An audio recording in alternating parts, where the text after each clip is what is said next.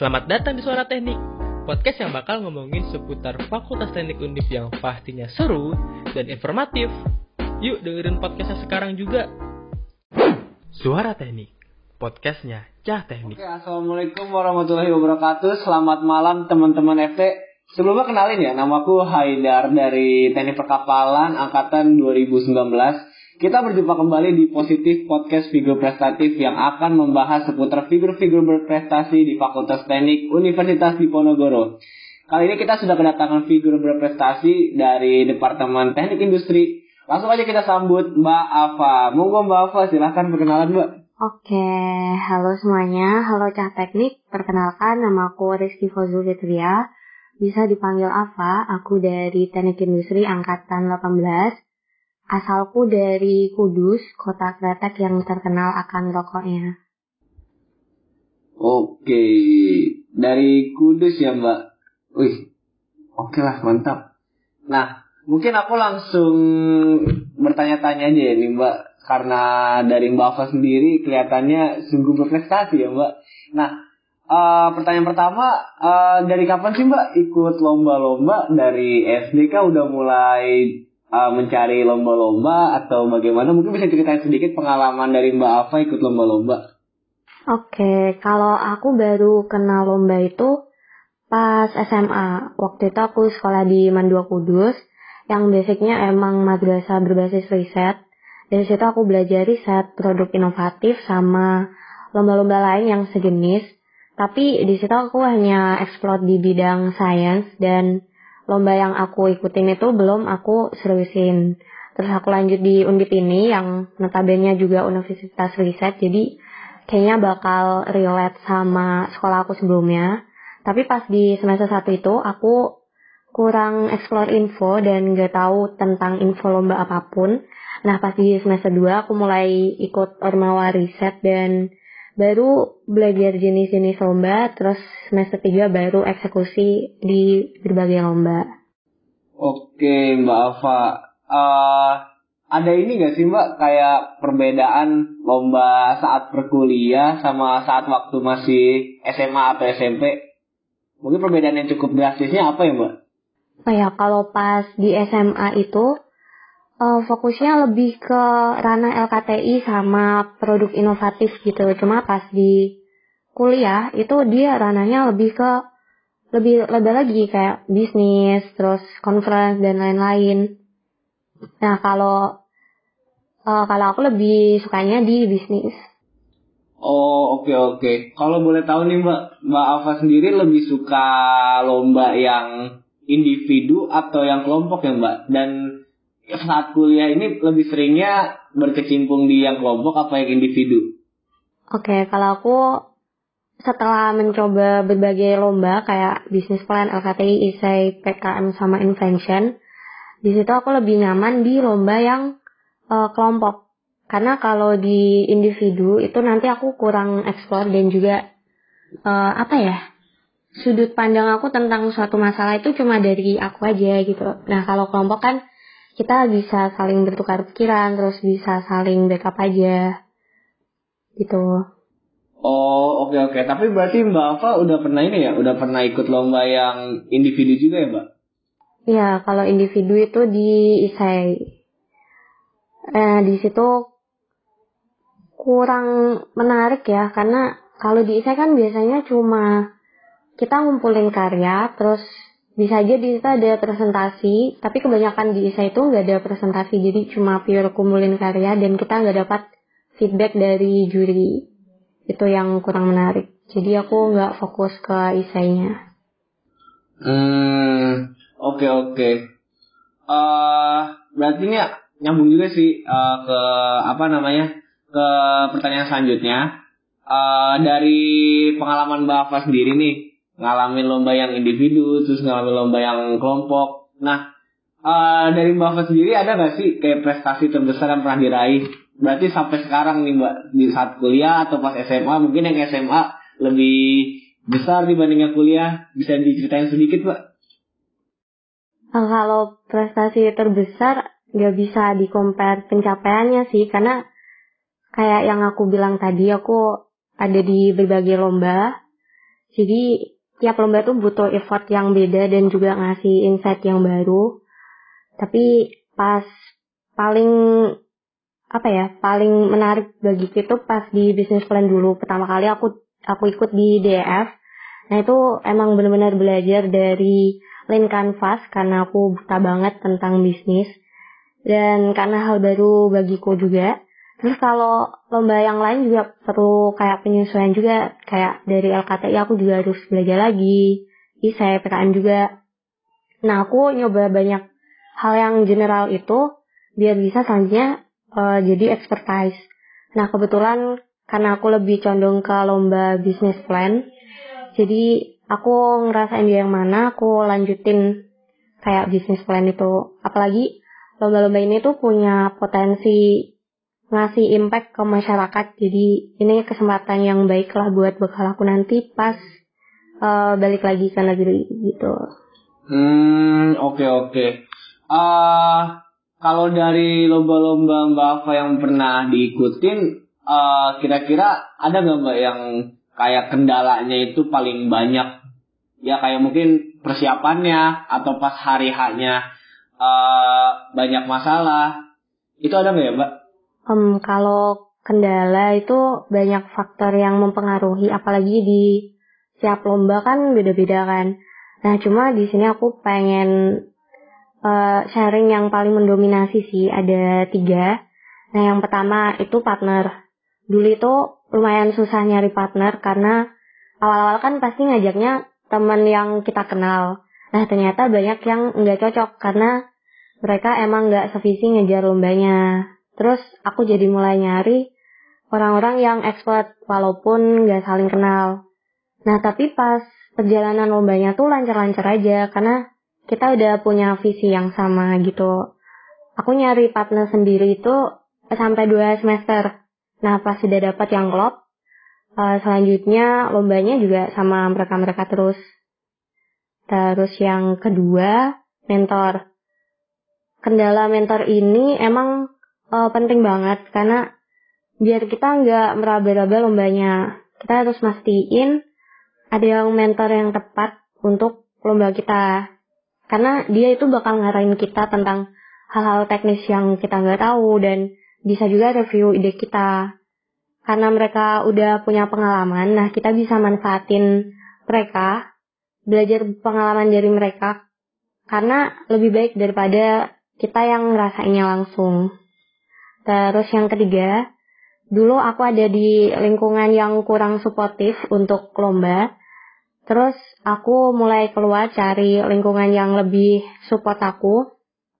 Kalau aku ngalir aja, terus ke bawah arus, nanti tiap hari itu bakal isinya cuma kuliah, praktikum, terus organisasi, tahu-tahu skripsi, terus udah lulus aja tanpa bisa explore hal lain, terutama di berbagai kesempatan lomba. Oke oke. Okay. Eh, aku agak mau nanya di luar dari pertanyaan draft sih mbak. Uh, ini sih mbak uh, yang sistem mentor tadi. Nah itu aku kalau boleh tahu gimana ya mbak? Maksudnya dari mbak Ava sendiri nyari mentor dari mana gitu atau emang pas lomba tuh emang disediain mentornya mbak? Oh ya, kalau mentor ini pas penyusunan uh, draft lombanya. Jadi ketika kita ikut lomba bisnis plan misal, kita harus nyari orang yang udah ahli di bidangnya. Jadi misal dari kakak tingkat kita atau teman kita yang memang udah di ranah itu. Jadi mereka bisa ngajarin kita tentang gimana lombanya, terus tips triknya gitu. Oke oke. Sejauh ini ini nggak susah nggak sih mbak nyari mentor yang istilahnya kredibel lah buat keberjalanan lomba mbak Ava sendiri? Kalau menurut aku nggak susah sih.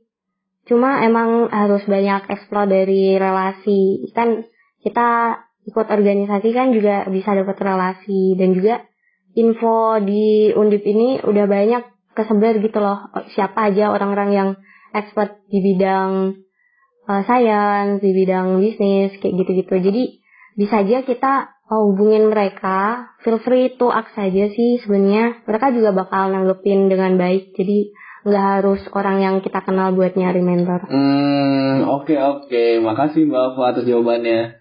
Terus uh, aku juga sedikit kepo sih. Ini pertanyaan di luar draft. Uh, dari Mbak Ava sendiri nih kan udah banyak ikut lomba nih. Sebenarnya motivasi dari Mbak Ava sendiri itu apa sih? Apa mungkin dulu dari Mbak Ava sendiri emang uh, seperti diarahkan oleh orang tua Mbak Ava untuk mengikuti lomba, terus dari Mbak Ava tertarik atau bagaimana Mbak? Mungkin bisa ceritain sedikit ya Mbak? Oh enggak sih kalau itu karena emang enjoy aja ketika ngelaksanain lomba.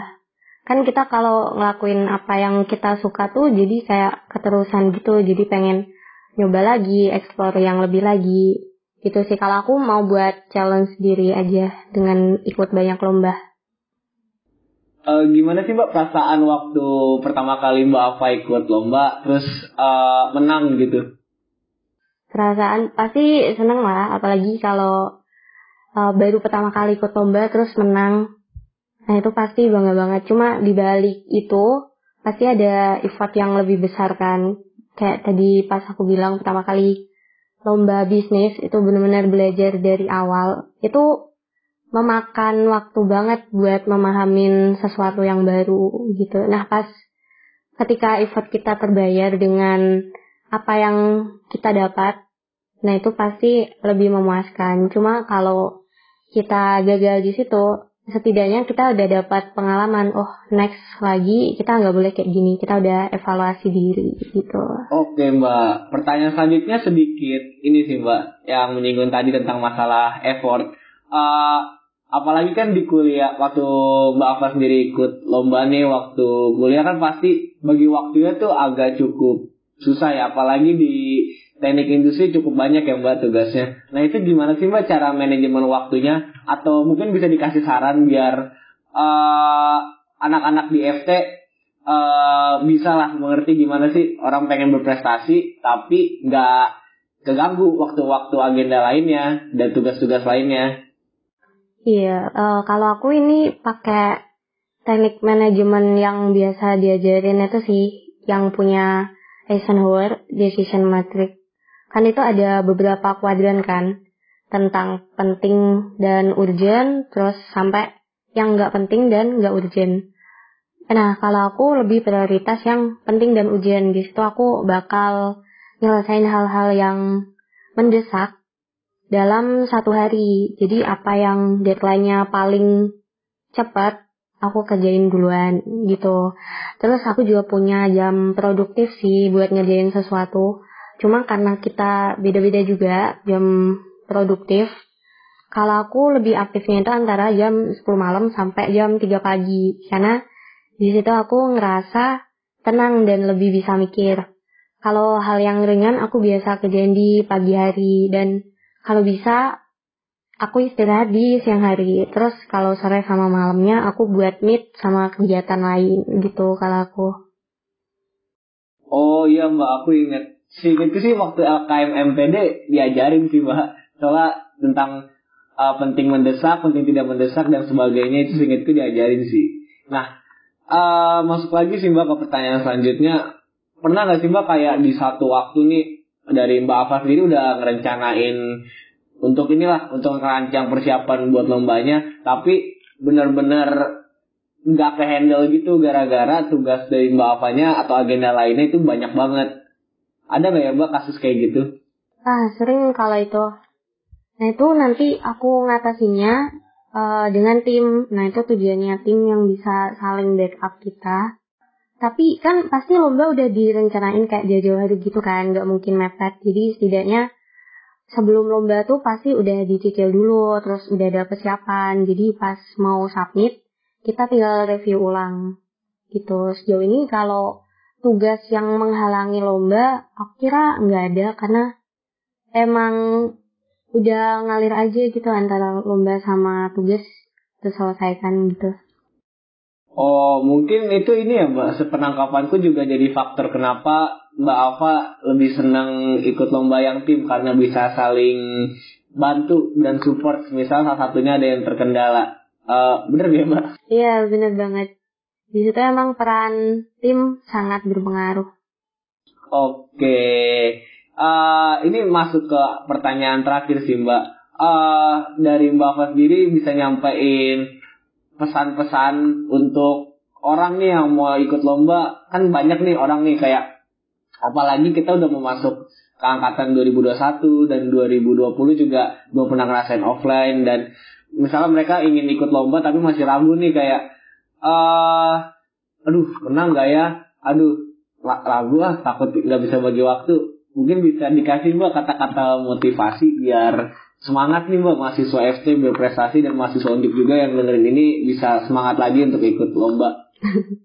Sebenarnya aku nggak ahli motivasi. Ini aja aku nyari kata motivasi itu lama banget gitu. Cuma mau sharing aja. Kalau kita ngelakuin sesuatu dan kita gagal tuh nggak apa-apa. Justru itu yang bakal buat kita bangkit.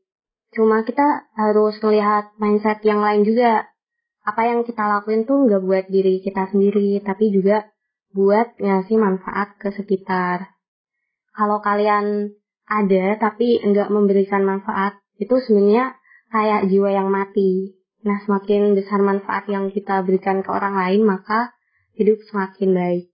Kayak e, nyala api, redup boleh tapi mati jangan. Itu kalau dari aku. Wih, keren banget Mbak. Aku baru pertama kali denger quotes redup. Uh, boleh mati jangan. Keren Bapak. Tepuk tangan virtual.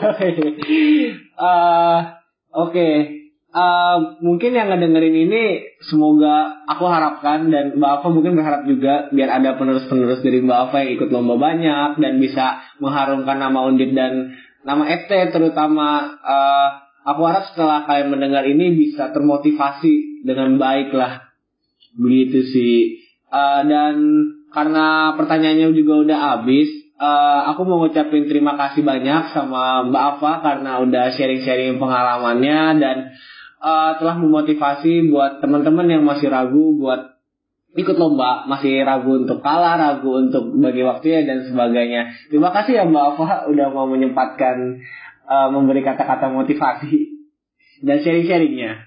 Iya, sama-sama. Oke, okay, uh, eh, mungkin cukup sekian episode positif kali ini dan Semoga bermanfaat dan juga dapat memotivasi teman-teman agar menjadi figur yang lebih berprestasi ke depannya. Jangan lupa ya follow IG kita di Ristek BMFT Undip. Sampai jumpa di episode berikutnya. Assalamualaikum.